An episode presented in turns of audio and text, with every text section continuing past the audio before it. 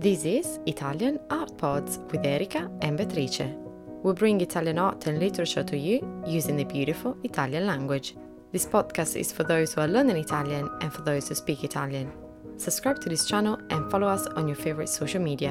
If you're learning Italian, visit our website italianartpods.com and become a member to receive exclusive content.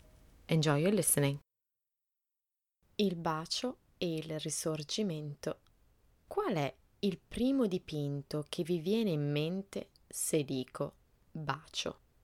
Forse alcuni di voi stanno pensando al bacio di Klimt, senz'altro una delle opere più conosciute a livello internazionale. Ma forse il pensiero di alcuni altri ascoltatori sta andando al quadro di Hayez, un pittore italiano tra i più celebri dell'Ottocento. Nonostante il suo nome possa trarre in inganno, Francesco Hayez nacque a Venezia nel 1791 e nel 1859 realizzò Il bacio, il dipinto a olio su tela di cui ora vi voglio parlare. Esistono tre versioni del quadro. La prima versione, forse la più famosa, è conservata alla Pinacoteca di Brera a Milano. La scena rappresentata appare molto semplice. Al centro si vedono due giovani amanti baciarsi. A destra ci sono tre piccoli scalini e sullo sfondo c'è un muro che lascia intravedere sulla sinistra uno spazio in ombra. E se vi chiedessi ora cosa rappresenta questo quadro, forse mi direste: ma che domanda! Rappresenta l'amore tra due giovani. E sì, effettivamente avreste anche ragione, ma non totalmente. Sicuramente una tematica di questo quadro è il sentimento. L'Ottocento è infatti il secolo del romanticismo. Ma c'è di più. Iniziamo però a trattare del romanticismo, poi tratteremo della seconda tematica del quadro che non vi voglio ancora svelare. Il romanticismo fu un movimento culturale, letterario ed artistico che nacque in Germania e si diffuse in Europa a partire dalla fine del Settecento. Fu caratterizzato da un'attenzione nuova, diretta alla soggettività dell'individuo, all'importanza del sentimento e alla centralità del cuore. Il romanticismo diede importanza alla passione e alla fantasia. Per i romantici l'azione doveva partire dal cuore, dal sentimento, non dalla ragione o dalla razionalità. E queste caratteristiche romantiche possono essere notate nel quadro. Vediamo infatti l'intimità dei due innamorati, ne percepiamo la soggettività e la passione. Vediamo le mani di lui raccogliere il viso di lei per poterle dare un ultimo bacio prima di andarsene. Il suo piede sembra già pronto a salire il primo scalino. Vediamo la mano di lei aggrappata alla spalla di lui, quasi a trattenerlo per non lasciarlo fuggire. Ma dove deve andare questo giovane uomo? E perché rinuncia a stare con lei? Lui potrebbe continuare a baciarla, eppure sembra ci sia qualcosa di più importante. Ma cosa? Se distogliete l'attenzione dal bacio dei due amanti, potete iniziare a notare dei dettagli. Sembra esserci l'ombra di una persona sullo sfondo. C'è forse qualcuno che sta spiando gli amanti? E perché il giovane uomo ha un pugnale nella fodera della cintura? Perché indossa quel particolare cappello con due piume? Forse posso aiutarvi a capire questo mistero spiegandovi un altro aspetto importante del romanticismo. Questo movimento non solo poneva l'accento sul sentimento, ma anche sulla trasformazione della società, esaltando l'importanza della libertà dell'individuo e della nazione. In particolare, in Italia si diffuse un tipo di romanticismo un po' diverso da quello tedesco. Il romanticismo tedesco era incentrato sul tema dell'irrazionalità, del sogno e dell'immaginazione. Quello italiano, invece, era caratterizzato da un forte nesso tra sentimento e ragione, arte e società. Infatti, quest'ultimo si concentrava di più sulla realtà sociale, politica e storica. E non era un caso. Vi ricordate l'anno di realizzazione del quadro? 1859. Nel 1859 l'Italia non esisteva ancora ed era in atto il cosiddetto Risorgimento italiano, e cioè quel periodo storico dell'Ottocento che permise all'Italia di raggiungere l'unificazione e l'indipendenza nel 1861, 2 anni dopo la realizzazione del Bacio di Hayez. E quindi ecco svelata la seconda tematica del quadro, la tematica risorgimentale.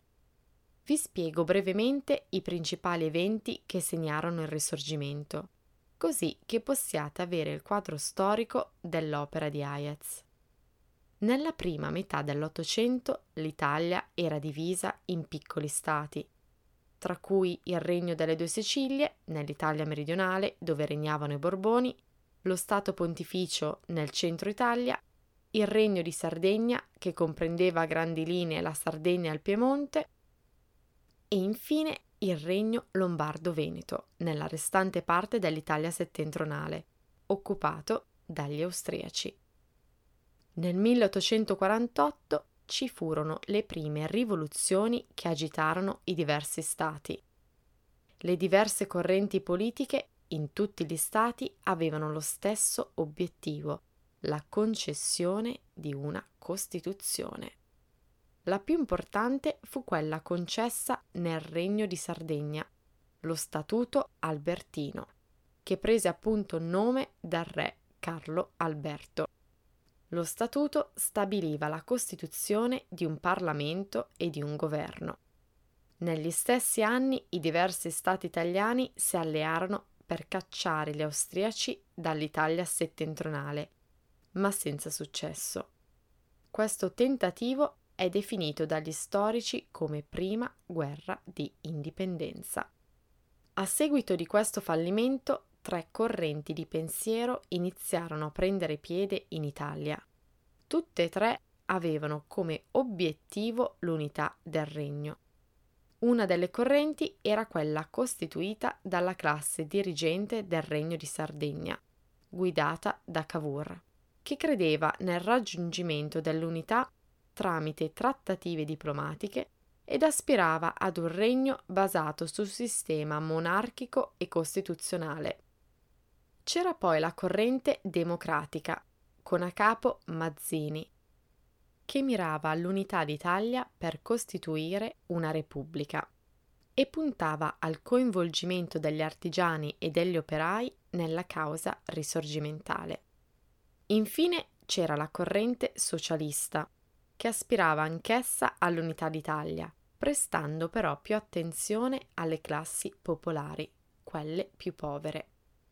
Sia la corrente democratica che socialista credevano nel raggiungimento dell'indipendenza per via insurrezionale.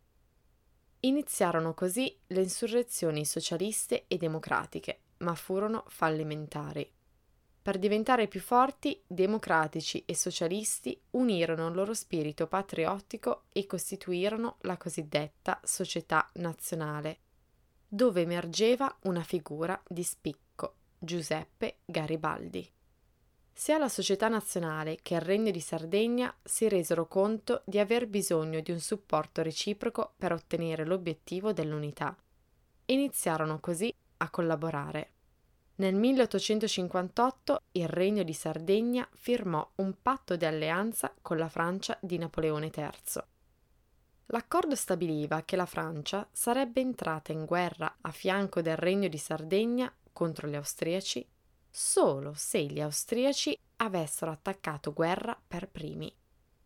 In caso di vittoria, il Regno di Sardegna avrebbe ottenuto il Lombardo-Veneto. Il Regno di Sardegna fece allora di tutto per aumentare le tensioni, così che gli austriaci nel 1859 decisero di dichiarare guerra. Ebbe così inizio la seconda guerra di indipendenza. Ma l'esito della guerra non fu quello sperato.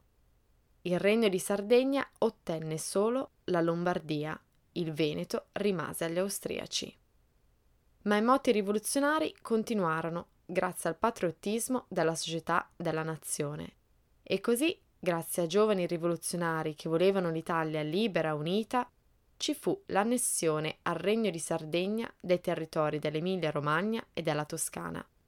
I vecchi sovrani furono costretti a fuggire. L'annessione ci fu tramite plebiscito. E ora i moti patriottici rivoluzionari puntavano alla liberazione dell'Italia meridionale e dello Stato Pontificio. E così nel 1860 ci fu la spedizione dei 1000.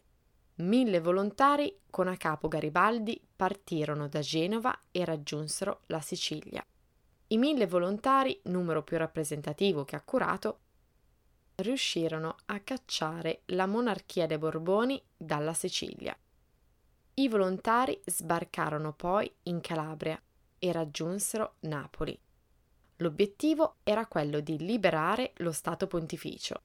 Il Regno di Sardegna, però, temeva l'intervento della Francia e così allo Stato Pontificio venne lasciato il Lazio con Roma, ma Umbria e Marche vennero annesse tramite plebiscito al Regno di Sardegna, insieme a Napoli, Calabria e Sicilia.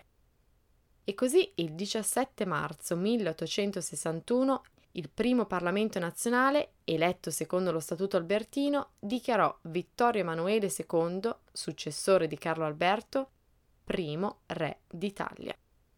Solo nel 1866, con la terza guerra d'indipendenza e la conquista e annessione del Veneto per mezzo della vittoria prussiana contro gli austriaci e con la presa di Roma nel 1870, ci fu il completamento dell'unità.